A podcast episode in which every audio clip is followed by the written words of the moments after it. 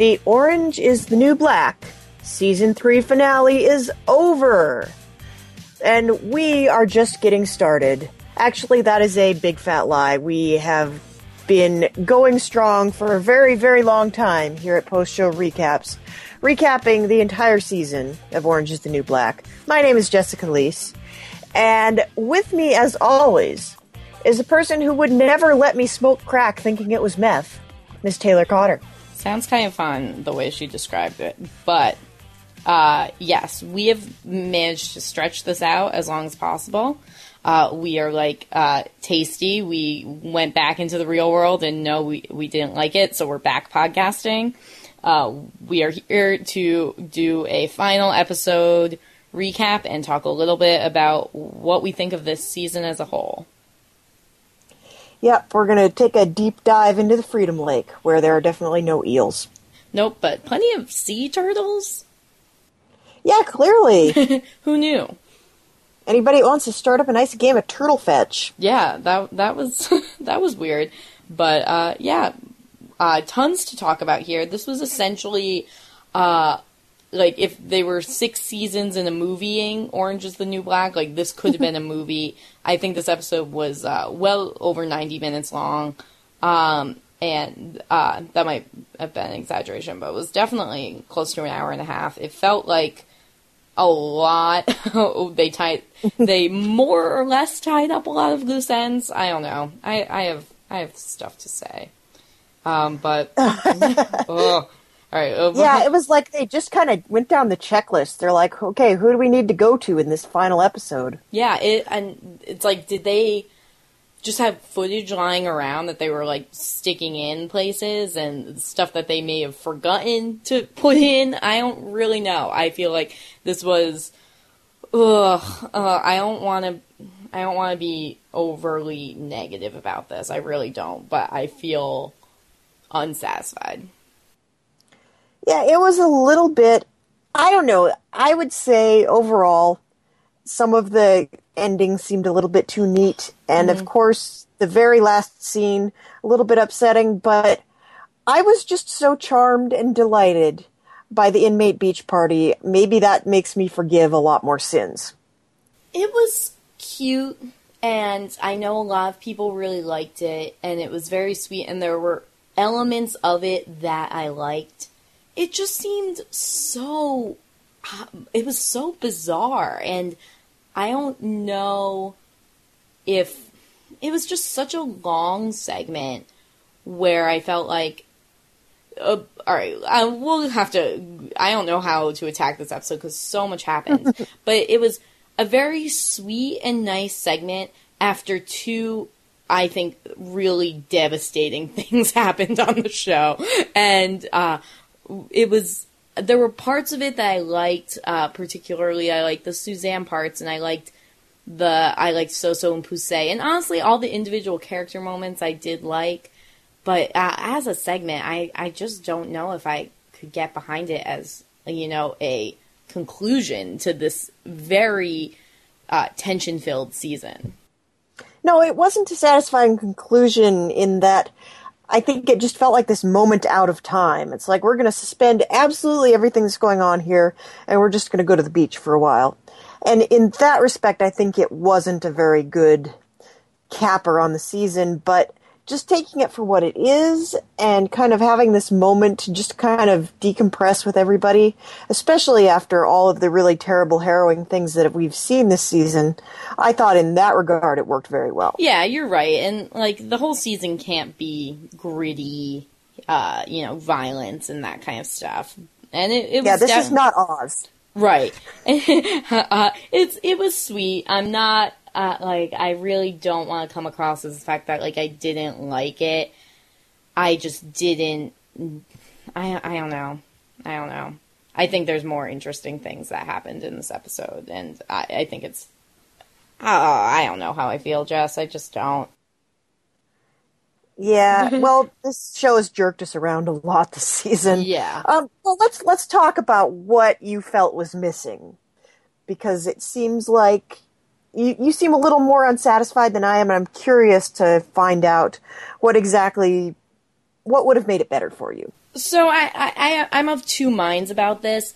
I feel like there were big storylines that were not concluded, and there were a lot of small storylines that were like neatly wrapped up. And uh, that's totally valid storytelling, especially in a, se- a series that they already know they're coming back for another season. And I forget where I read this. I want to say it was on Vulture and or AV Club, and I felt like this was incredibly true. Is that a lot of shows, especially shows like this show, will probably go on for six seasons. You know, it's a solid mm-hmm. drama show. We are probably halfway through the series run of this show, and in in a lot of these series, sometimes you have a bad season. Like sometimes, and like I know you watch a lot more dramatic television than I do, but you know sometimes you're a year, uh, you know, you're a couple years in, and they have to find new ways to tell a story, and uh, th- uh I felt that happening, and it's just a bummer to see it happen on the show because it's like, okay, well, now I have to wait an entire year to see some of this stuff pay off. So I think the number one thing I thought that they dragged in front of us the entire season and then paid off 0% was um, Alex being uh, targeted by Kubra. And uh, I've gone on record that Alex Piper, not my favorite not the most interesting. It's like they took the most interesting part of this whole thing and dangled it in front of us, and then we saw no conclusion. Yeah, well, we did see, and one of the things that I thought was really beneficial for me was taking, you know, taking some time and rewatching some of the episodes before we came back into the finale because I was able to verify that in Alex's flashback, when she's in the club, like partying and totally ignoring the new drug mule, mm-hmm. Toothpick Guy is there. He's with her in the club. That makes sense. I like, I didn't go back and watch, but I was like, okay, this has to be one of the guys we've seen before. Did he have a toothpick in the club?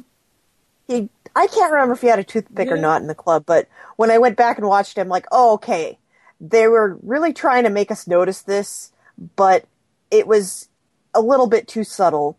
Like I wouldn't have known like until the camera like zoomed in on him in this really meaningful way. I'm like, oh, I think we're supposed to know who that guy is. Mm-hmm.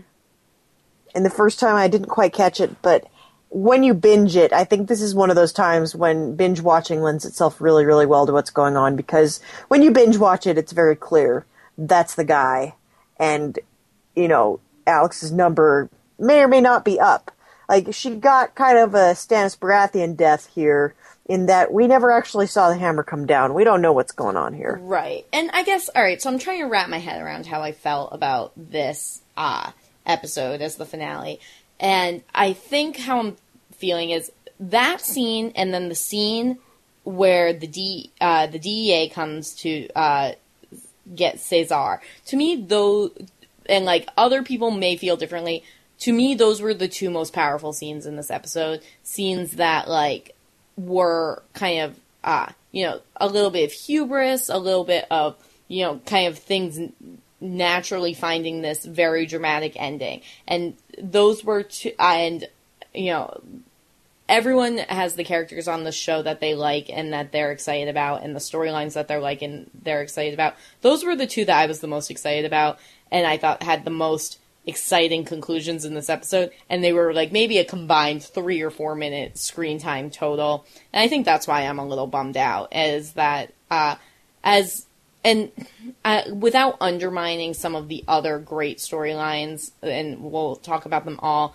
Uh, I, I guess to me, I wish I had gotten that excitement in more of them. Yeah, it's true. Like when I was thinking about this episode before I went back to rewatch it and take some serious notes, I was thinking about those two scenes in particular and thinking about how powerful they were and how much of the like when I'm thinking about what happened in the episode, how those things are two really big things. And you're right.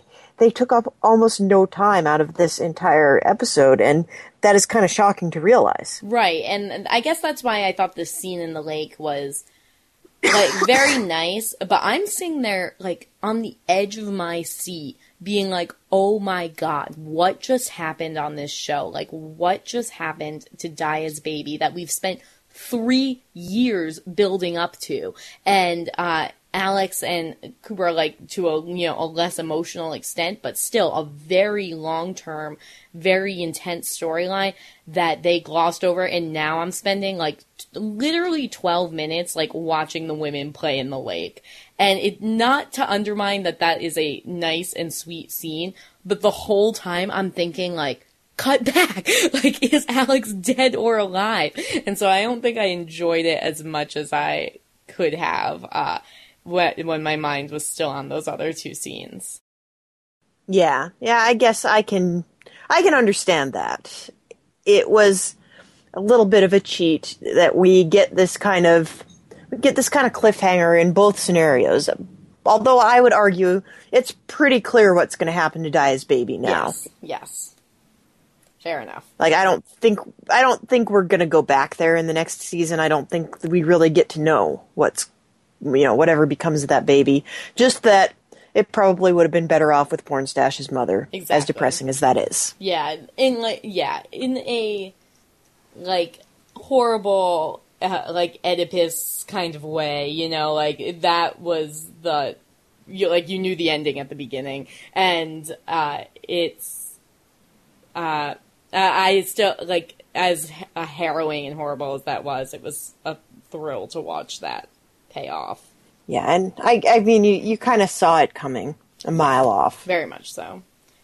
Uh, yeah, and so the Alex thing, like, sure, put a cliffhanger in.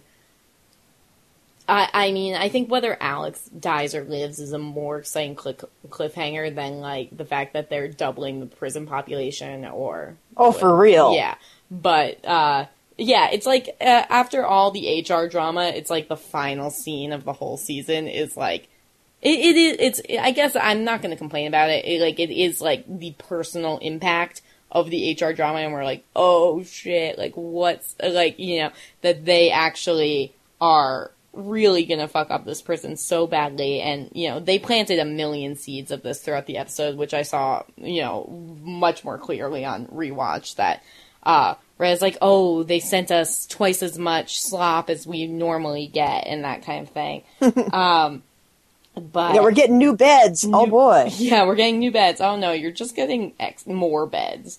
Um, so yeah, they did plant all those seeds, and uh, seeing that come in, it's like okay, well, uh, all that administrative work that Caputo had been doing all year is uh, culminating in twice as many women being there, which like there's there's already so many women on this show. I think that that was a it, like an interesting way to end it. Yeah, are they trying to say that they don't have enough going on with the characters we already have that they're just going to double them next season? Because this is starting to feel a little too many cooks. Yeah, yes. If that's what's happening, and it must be, like uh, yeah, I'm gonna have to draw. I'll draw up a nice chart uh, for everyone next summer of who's who and what's like. I can barely keep track now, and I'm I freely admit that's my own ignorance, but uh, I I will definitely need to take better notes next time. O- the yeah. only way they'll be able to get me in on this is if all of those people is already an actor I know from somewhere else, and then I can refer to them by that name. Well, you know, the show's budget has expanded in accordance with the prison's budget, so maybe that's possible. Like that's maybe true. we're just going to get every every working actress in Hollywood is going to show up for this thing next season. I wouldn't be surprised. Um, who is the actress that plays Judy King? I have seen her before, but I do not. Um, she is famous. Let me look. Judy King. O I N O I T N B. I will let you do that. I'll do it very quickly. Uh, boom, boom, boom.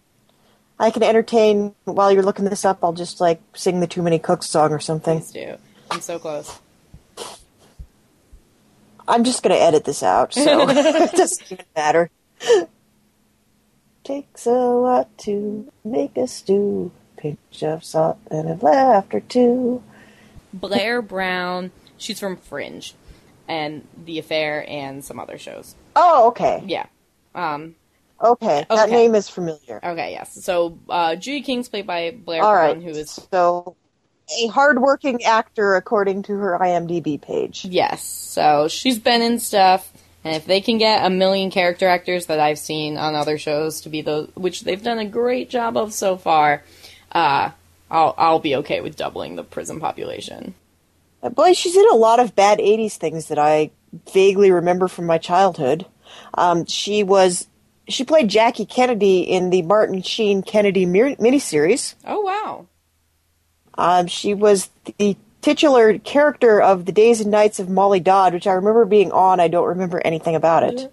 All right, I get it. She's not famous, But she's one of those. She's very much what they would call a "Hey, it's that guy" actor. Exactly, exactly. So I guess we're going to get a lot of those. I would guess next season we're going to get many, many "Hey, it's that guys."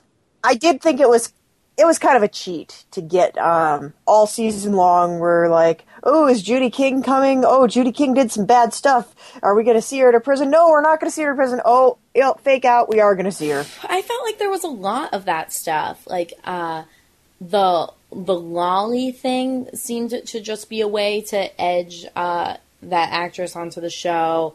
Um, uh, uh, like there was new stuff coming. Like I don't I don't know. Do you want to go through the episode blow by blow, or do you just want to jump around? Well, let's let's jump from let's jump from cluster to cluster, cluster. here. All right. So this cluster is I think they invented a lot of new things in this final episode.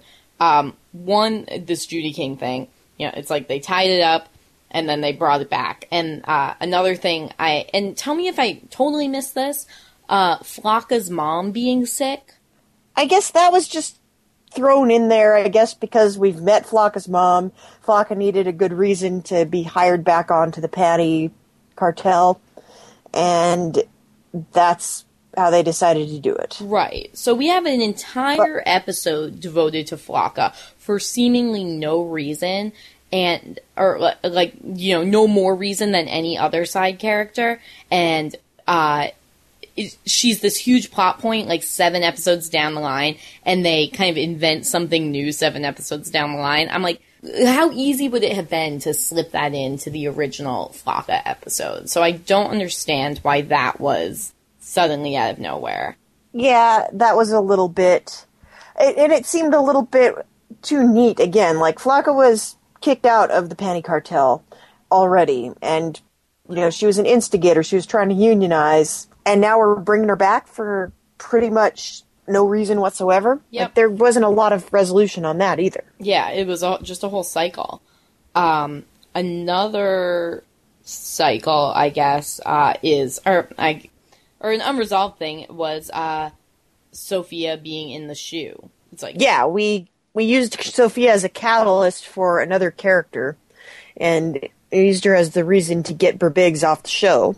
with no resolution to her. yeah, yeah, no resolution for her. It was it was another case of like we're taking this female character and we're gonna use her to further something that happens to a male and have like the thing that happens to her be a catalyst for his reactions. That's very Game of Thronesy. Yeah, Orange and it- New Black. I thought you were better than that. it's super messed up. Like to me, that's very transparent. Especially like you're gonna take the one transgender character on this show and you're going to uh, just use her to like push forward like uh, both Caputo and Burbiggs like. The, her her only role in these last two episodes or whatever, or I guess last final episode was to further their careers. like I it seems so transparently bad in the story that in the show that's supposed to like be very good at telling these marginalized women's stories. I feel like that was a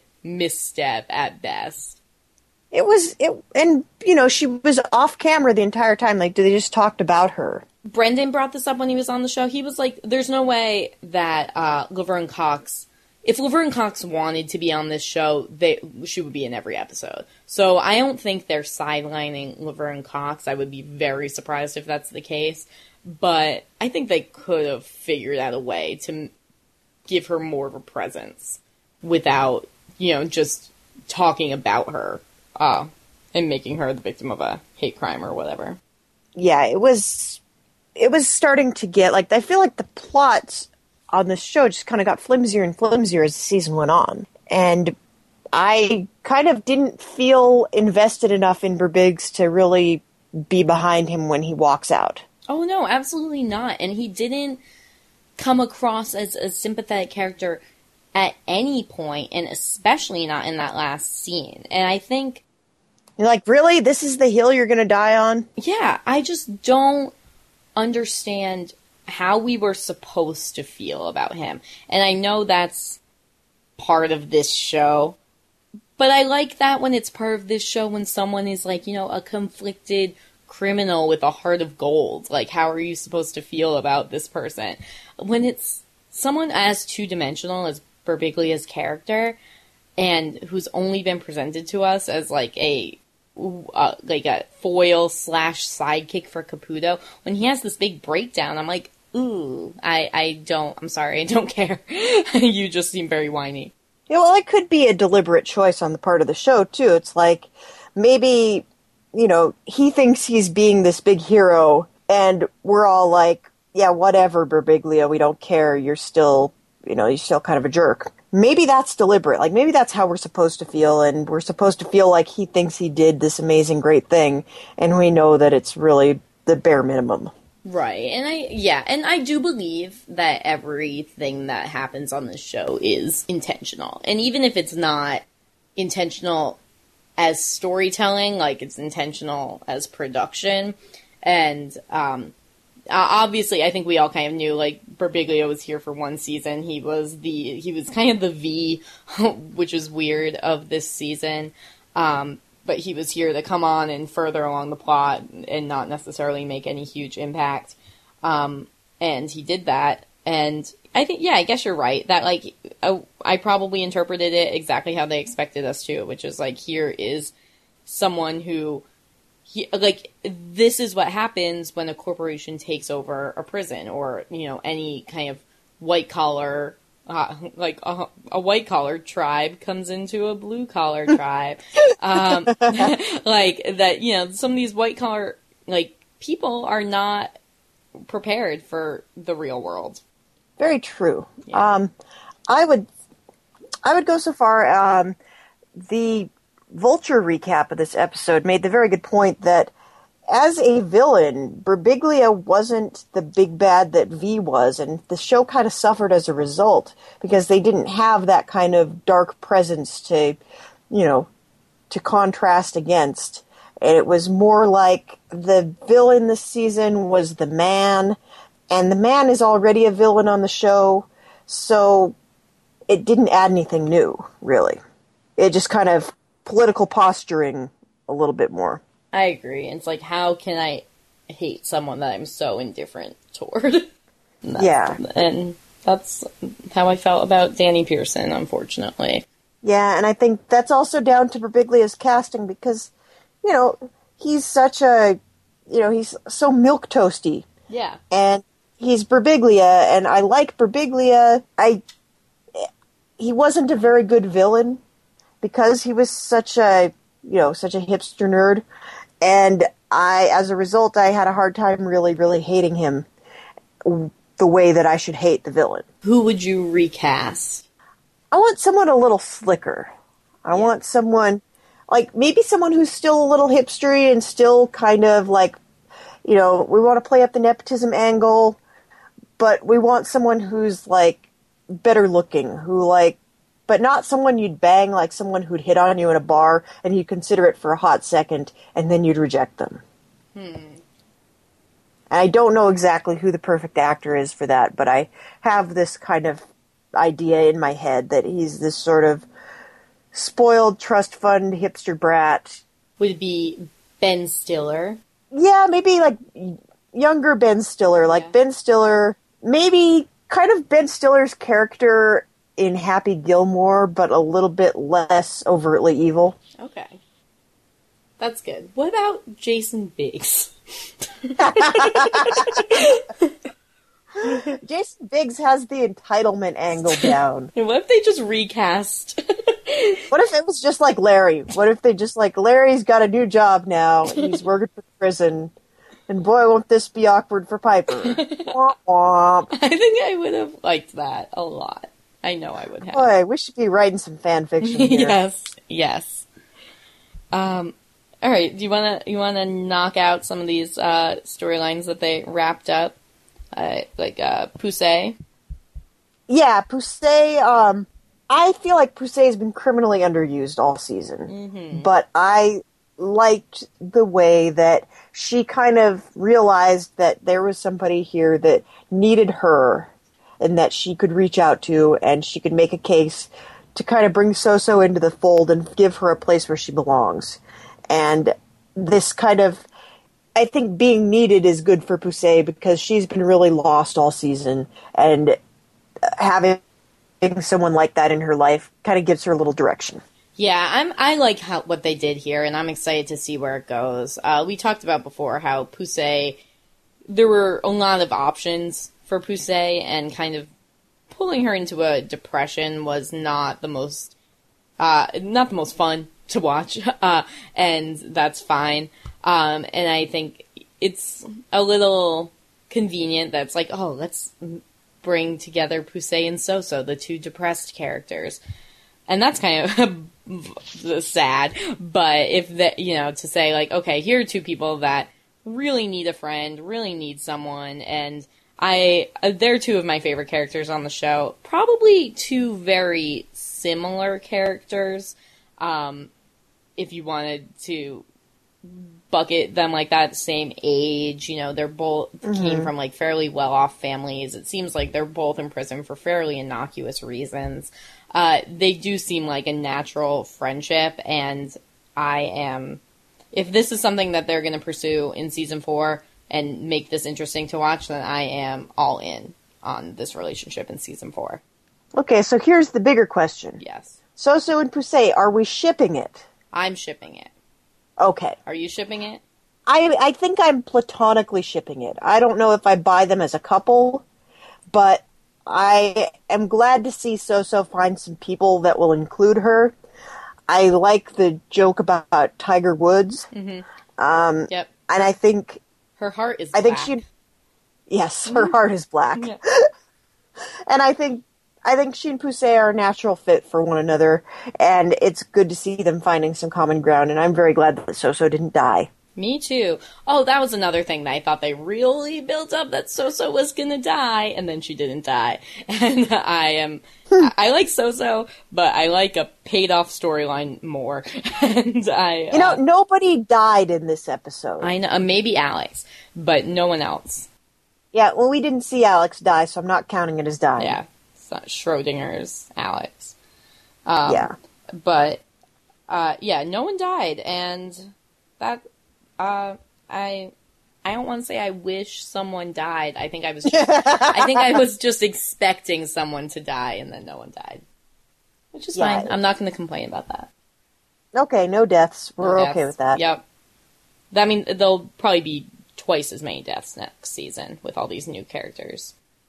Yeah. The one thing I thought, the one thing I really enjoyed about the Soso joining the joining the black girls and finding her people kind of thing. I really liked Suzanne having this sort of stand by me moment in the beginning where she was really excited to see a dead body. I know, she was so funny. She was like almost delighted. She's like, "Oh, I want to go see." Yeah. And yeah, Suzanne, someone died here. Suzanne had a great episode. Uh, she was great in the lake. Um, yeah, I'm glad she got fetch. that. Turtle Fetch when oh I thought we thought Suzanne died or I did in the oh, lake. Oh yeah. uh, that yeah, so many fake outs, so many fake outs. Um, thought Suzanne died. She finally got to hang out with uh, the woman who we assume is named Maureen, and yeah. uh, yeah, just like a a real nice season wrap on Suzanne. I thought. Yeah, I'm glad that Suzanne has kind of found her place because the first, you know, the first couple of seasons, like first season and a half, really was really tough for Suzanne. Right. And she's sort of calmed down. She's developed some empathy. She's not peeing on people's floors, and she's finding acceptance. Yeah, I think uh, season four has got to be her season, right? Like we have to uh, like dig into this. I feel like she's gotten she's fan favorite, great storyline. One of the best actresses on the show. Like I want more, and we've been saying that for a long time. Well, where can we take her now, though? Because she's reached this really happy place. Right. I yeah. I'm not sure. I just uh, I, I think we definitely need more of her backstory. We want more of how she ended up there, that kind of thing. So if they want to do a deeper dive into where she used to be, um, I would be interested in that. And I don't know, maybe that will inform some of her future. Yeah. Well, we can only hope. Yeah. Um, where do we need to go next? Uh, how about Black Cindy? Oh, this was, you know, if you told me at this time last season that Black Cindy would have one of my favorite story arcs of the entire season, Mm-hmm. I would not believe you because I think we kind of wrote Black Cindy off last season. Yep. We got her flashback episode. We're like, oh, I guess her purpose on this show is to show you that people in prison are sometimes bad people. Right. And this was great. This was so touching. This was so genuine. I agree. And I was like blinking back tears when she finally gets her mikvah. Yeah. I I totally agree, and I think that like this is I was hesitant at the beginning of the podcast when I was uh, kind of saying that I was only liking the dramatic, violent parts of the episode because I loved this, and it wasn't a storyline that I cared for either way for most of the season. I thought it was funny and cute, and uh, but not you know character building or interesting. And I thought that she was great, and this actress who is uh, Adrienne C. Moore.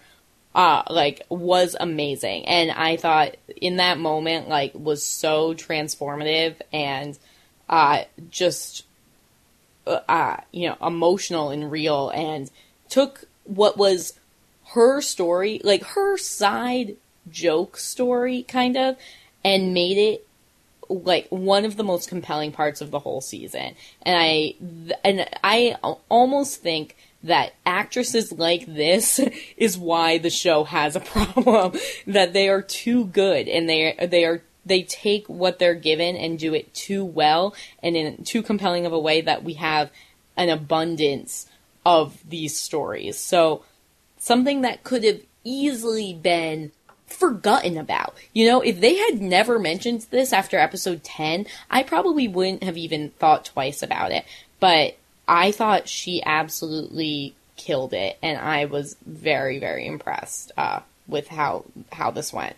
The one thing I will say, I- don't think the her flashbacks were totally necessary. I don't know if they gave us any additional insight beyond what I thought the emotional gravity was there without the flashbacks. Yeah, I thought the flashbacks. I didn't need any flashbacks this episode, for being totally honest. Like, I don't think, I don't think any of the flashbacks we saw really gave us any new insight about anybody. Yeah, agreed. Uh, that's why I almost think they were cutting room floor. Like I think they had these for other episodes, or they had these um, to put in, you know, as needed, and they wanted to use them because there was no flashback narrative in this episode. But you're right that like if we want to hit, there was a Soso one, there was a Healy one, Gloria, Uh, Watson Watson, yeah, Black Cindy, um, and uh, Lorna. Yeah. Yeah, Morello. Um, I liked hers, but it definitely wasn't necessary. Um, I think that might be it. Yeah, all of those were did not give you any new insight or advance any storyline at all. Yeah, and it was just, I think in a couple of cases it just felt like they had three of these and they needed, they had two of them they needed to make like a New York Times trend piece, so they had to think of more. Yeah. Like, I would buy that they probably had the Black Cindy piece and they might have had the Morello piece, and then they were like, well, these both kind of have to do with God. Let's make somebody a Muslim and let's, you know, let's have Healy get vomited on by a homeless guy that looks like Jesus. Mm-hmm. And let's give Soso atheist parents so we can have a diverse, you know, community of faith backgrounds. I it didn't work for me. I was not like every time there's a flashback I found myself skipping it. Yeah, I I agree, and I think we've talked a lot through this season, and everyone has that. You know, the two themes they hit on real hard were motherhood and faith, and that first episode was the same kind of montage episode that there was no one storyline in particular, and we get a lot of flashbacks. And they explained why people had, you know, their relationships with their mothers or as mothers, and that gave insight. This, like, as much as and uh, uh, you know, each of these had some sort of tangential relationship to faith.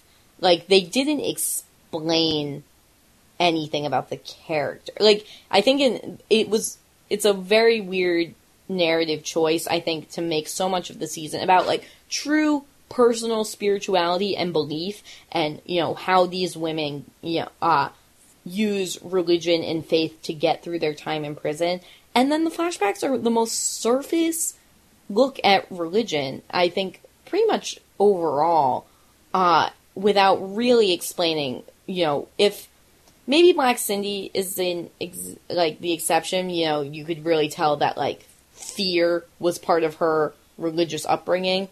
But like Soso and Healy, and especially Lorna, it's like that was just a scene that happened to take place in a church. Like it had nothing to do with her belief system.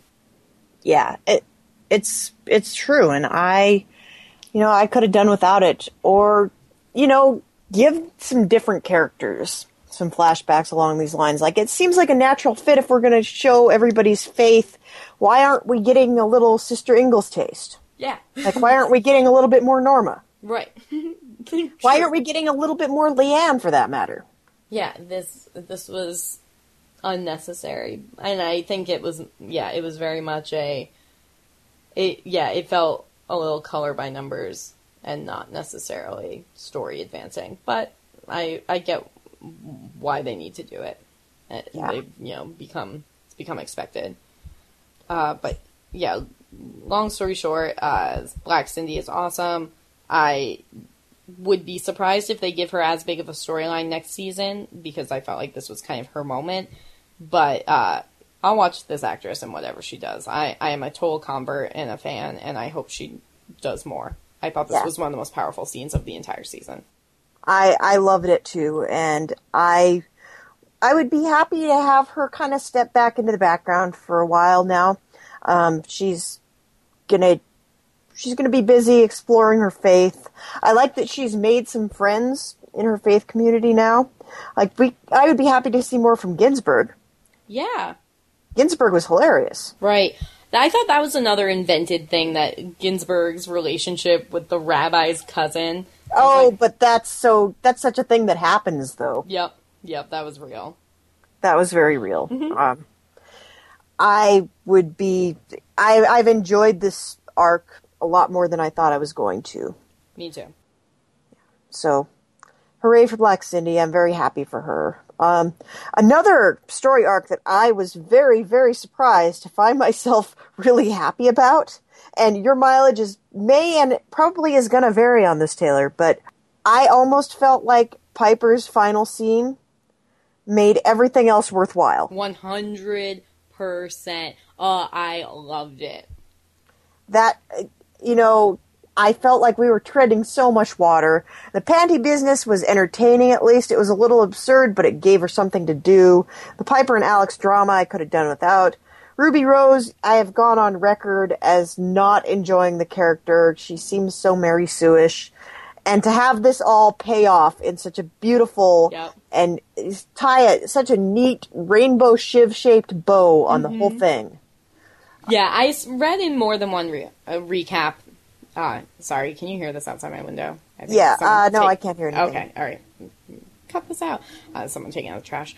Um, uh, yeah, I had seen him more than one recap. Uh, uh, Chekhov's Jolly Rancher Shiv, and uh, we so we definitely knew that was coming back. And yeah, I felt like this was huge payoff. And as much as I bitched and bitched about Ruby Rose, to see that character have a downfall made it all worth it. And I'm sorry, listeners, that you had to listen to me complain about this for so many episodes, but it was worth it. And I went through all the emotions that I was supposed to go through when they wrote that character. And, uh, great. Piper has redeemed herself. She is Walter White Inc. Uh, and she, she's a badass bitch. And I am pumped to see Piper come back next year. Yeah, it's all worthwhile now. Yep. We've given we've given the character a downfall. She's not the shining, perfect, you know, lesbian love goddess that we were led to believe. She's a crook because she's in prison and crooks are in prison. And now Piper has gone full godfather, and this is a good look on her. Yep. And people should fear her. Like, and I think they might a little bit, you know? And she hasn't been nice and she's been tough. And I, I, I like it because I think, you know, we talked about this ad nauseum last time, but people expect Piper to be an empathetic hero. And she's not. And she's not going to be. And I really like that.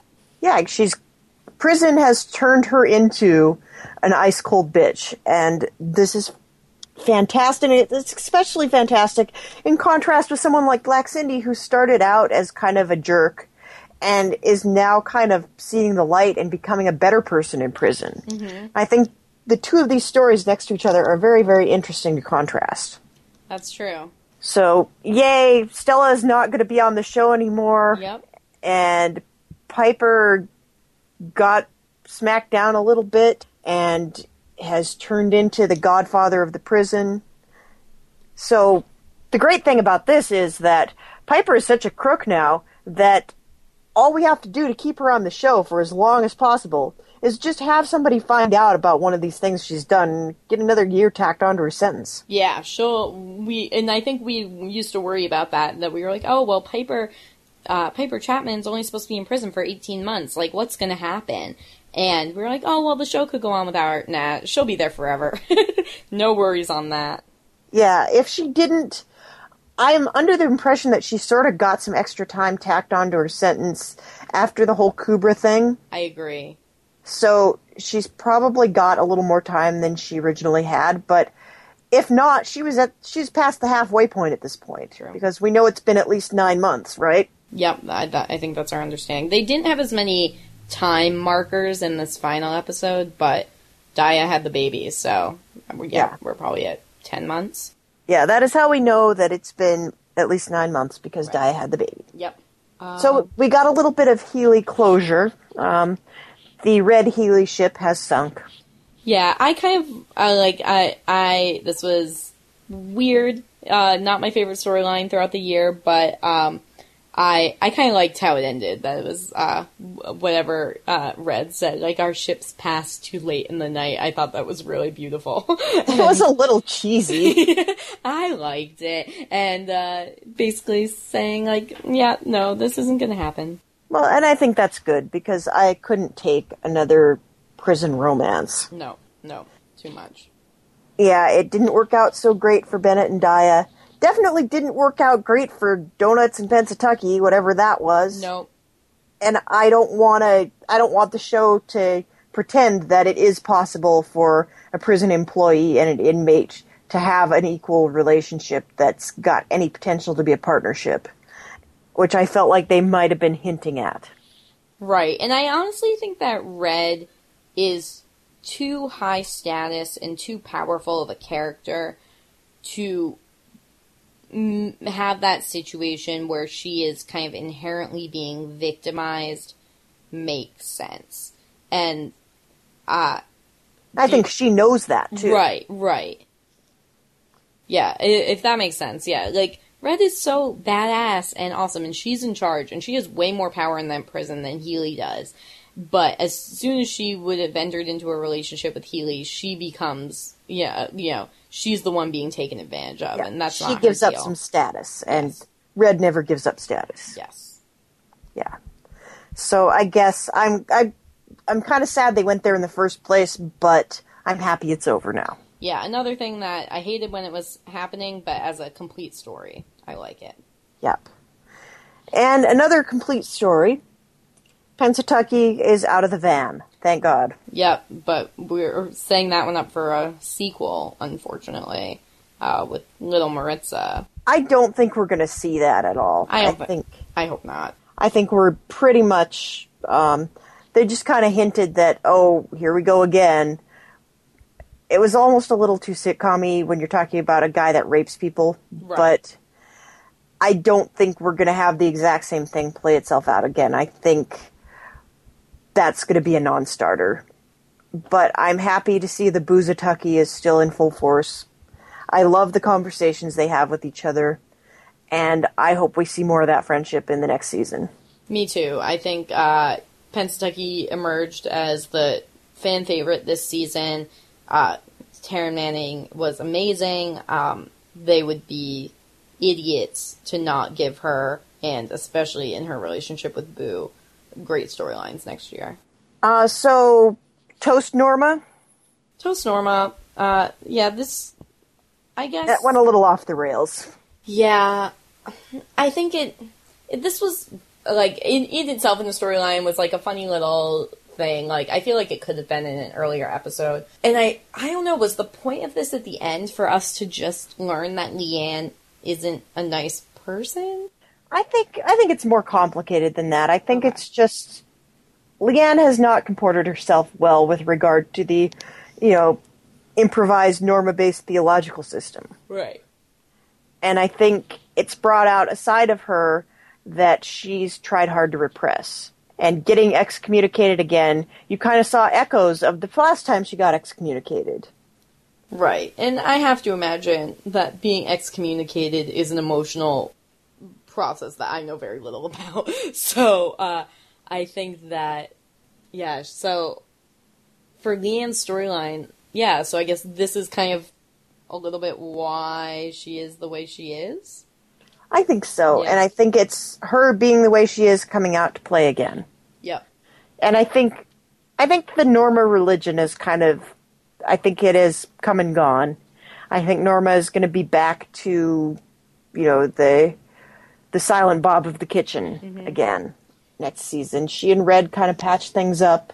They look like they're at a good place, and I think she's going to be content not to be the Messiah anymore. Yeah. Do you think that the lake was a Norma miracle?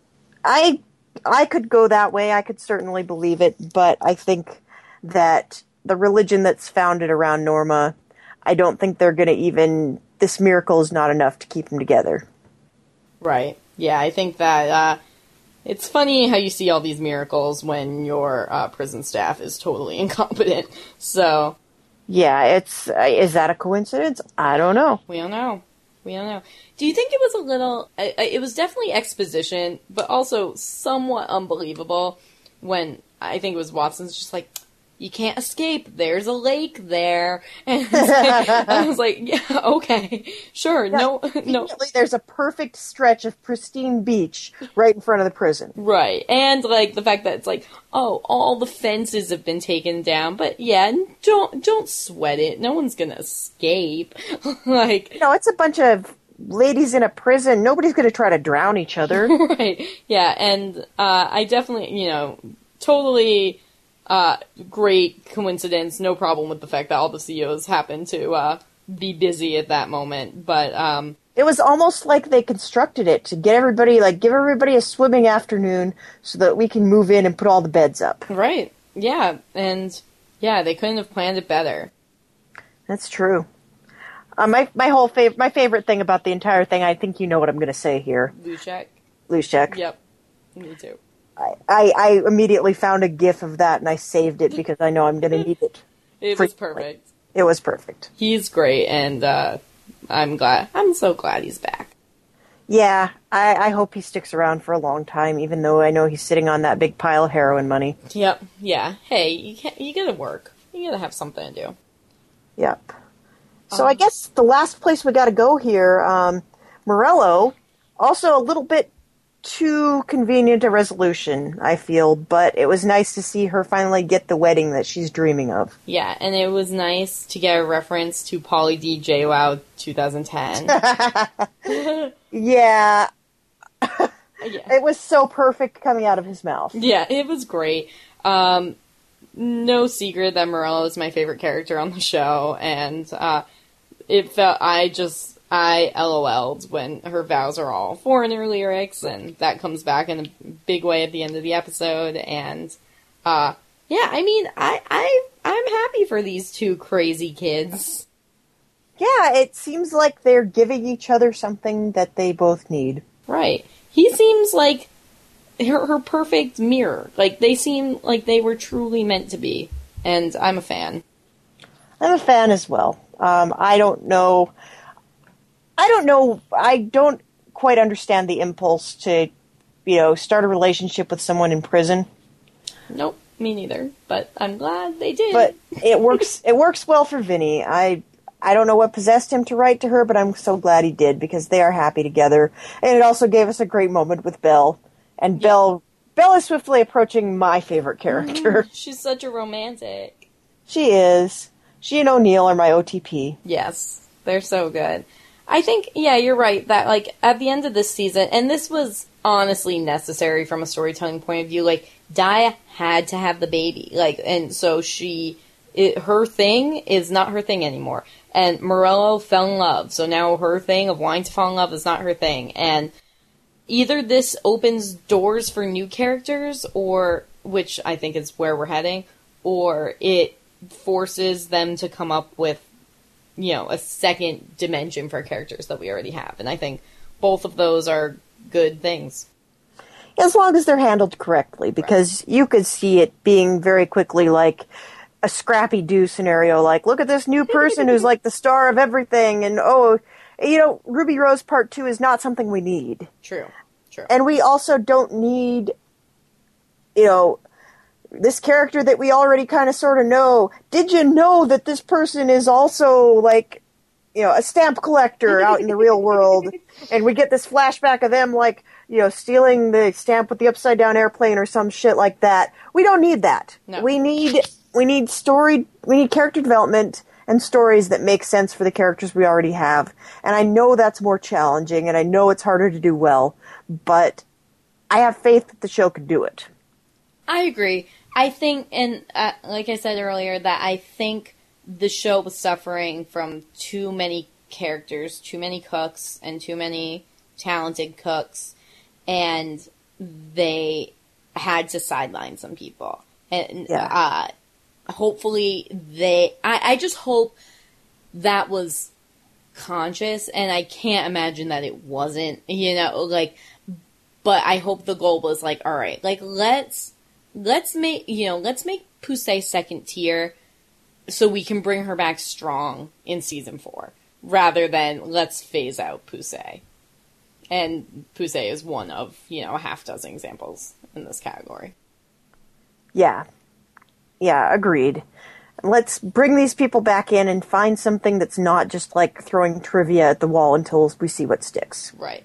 And uh, I think Caputo this season was a joy to watch. We got another Caputo Fig sex scene, which everyone which sure nobody loves. needed. Yeah. Uh, and yeah, we got so much Caputo, and I truly enjoyed it because I really like Nick Sandow as an actor. I really thought they did a good job developing him and his motivations, but you know, this isn't his show. It's not his story. Like, let's get back. Let's get back to what we're here to see. Yeah, it's like it's like having a show set in a high school and having it be all about the teachers. Right. Well, let's let's look ahead to season 4. Yeah. Um I got a few questions for you regarding season 4. We're going to talk about um which character have we not seen a flashback from or that we have not seen a flashback from recently that we're going to see a flashback from in season 4. Hmm. uh, I mean, I would like Suzanne. Yeah. I I am honestly not confident that it's going to happen. I can probably, if you want me to place bets, I would say we'll see a Piper. Um, I would think we maybe we'll see a Taystee, and uh, I would guess that we will see a, another Red. Um, but I think I I don't know. Uh, so many characters were wrapped up. Uh, like I don't like. I don't think we'll see another Pennsatucky. I don't think we'll see a Boo. I think we will see uh, definitely some more. You know, this season probably about half the flashbacks were side characters: Leanne and Chang, and I guess uh, Flocka and Boo, Norma. Um, oh, uh, who's your favorite? That uh, uh, Frida. Frida. yeah, Frida. That's uh, I, I'll put money down on Frida. Okay, I, I would love to see a Frida flashback. Um, of course, I've been on record as saying that. I think we might get a Lolly flashback next season, That would be interesting. depending on how much Lori Petty they can get next season. But I would guess we're gearing up for that. Um, so, what new character have we met this season who is going to emerge as a main character in the next season, sort of the same way that like Flocka did this year? Hmm, maybe Angie. I think she did have her storyline, but they she didn't get a ton of actual character development. Oh, maybe uh, Ginsburg. I, I feel like we did a lot of talking about Ginsburg and really didn't learn anything about her. So No, we be- just learned that she's Jewish and she went to Penn. yeah, and that that's interesting. So Sure. yeah, I would. Uh, yeah, bring me Ginsburg and uh, probably Maureen. I don't think they can. I think we need. I don't know if we need a flashback or a whole episode around her, but yeah, we need to see more Maureen for sure. I don't know if we need one, but I would be willing to bet we're getting one. Yeah, they have to do something. Like they can't build this whole thing up and then give her no motivation. So Right. yeah, is Maureen the Mary Sue of season four? I I hope not. I hope they do a little bit better with her. I think we've hinted at some really interesting things about her. Agreed. So I think we could go somewhere interesting with her. I mean, she seems like such an innocent. Right. I don't know how she got into prison in the first place, and I would be willing to bet there's a good story there. That would be interesting to figure out. And finally, Yes. the the Boozatucky Memorial Award for what unlikely friendship is going to be a pivotal point in season four. Ooh, okay. I'm gonna just pick the most random one ever, and then if I'm right, uh, tweet me in a year and tell me. Um, I'm going to say Black Cindy and Yoga Jones. Ooh, that's like you're playing the long odds. there. Yeah, I'm saying if that, yeah, if I'm right, then I'm a genius. all right, Yeah. all right. What, what's yours? Um, mine. I'm gonna say. I'm gonna say we're gonna see. We're gonna see Flocka reach out and make some new friends, and I think we're gonna see her, perhaps coming up with a new mother figure. I would. I would be interested to see a Flocka Red fl- friendship maybe happening. We need something new for Flocka to do, and I could see her kind of. She's caught up in this criminal system right now, and who better to give her advice on how to how to keep pace as a pawn in organized crime than Red. That's smart. That's a good one. I could see that. I, maybe I'm writing fan fiction here, but that could be a lot of fun. And I think Luschek needs a new sidekick. True. So I want someone to get a new job in the electrical shop. Like maybe we can give that job to Maureen. Like give her a gig in the electrical shop and have her like trade weird stories with Luschek. That would be really nice. Yeah, I mean, the fan fiction that I'll have to come up with to get the Yoga Jones and Black Cindy together would. well, I'll work on that uh, and catch up on it next June. All right, I expect you to come in next June with a lot of really good ideas. No problem. Can we get Berdie back next year? Oh, I would love to get Berdie back. Yeah, what even a if total it's write just off. even if it's just for one episode, like have her run into Healy in the donut shop and throw some epic shade at him. Yeah, yeah. What a bummer. What a great character that. Uh, uh, gone too soon, Berdie. She's a little too good for this Yeah. Berdie will get the Tricia Miller Memorial Award of Gone Too Soon. All right, excellent. You know, we're we're coming up with our own throners here. yeah. Better watch out, Josh Wigler. I'm going to start recording my own One Direction song parodies. All right, Taylor. So this has been so very much fun. Yes, very much. I- Thank you for a lovely summer. I'm so glad that we took this journey together. Me too. And anybody out there, if you want to engage us now that you know that the whole season has come to a close and you want to engage us on anything relating to Orange is the New Black, you want to defend your love bunny Ruby Rose and tell us how we're so wrong about how awesome she is, feel free to do that. We're on Twitter. Taylor is Taylor Cotter and I am Haymaker Hattie and we love to chat with you guys. We also love comments on every episode of our podcast. You can go to postshowrecaps.com, leave those comments there. We also have an iTunes feed that loves to get reviews and ratings on it. That helps us out a great deal and gets us all geared up for next year. What am I leaving out, Taylor? Um, those are the main ones. That's probably the best way. Um, so we've talked a little bit about doing a feedback show. This has been tough. We know that some of you guys haven't wanted to tweet at us because of spoilers. Um, floodgates are open. Tweet at us if we're getting a lot of good feedback and having a lot of good conversations. We're happy to do another episode and uh, talk to you guys about your questions about the show. Yeah, we will happily re- reconvene to talk about this. If we've got like a whole busload of people coming in to the tune of Foreigner with all kinds of questions, we're all over it. Yeah. We're all about that. For sure. So if you've gotten this far, I think you got to tweet at us with either the hashtag TurtleFetch or Too Many Cons. Yep. And we would love to see that you guys have gotten all the way to all 13 episodes of this fantastic podcast. yeah. Uh, if we don't see you guys on Twitter, uh, see you next year and we'll talk season four.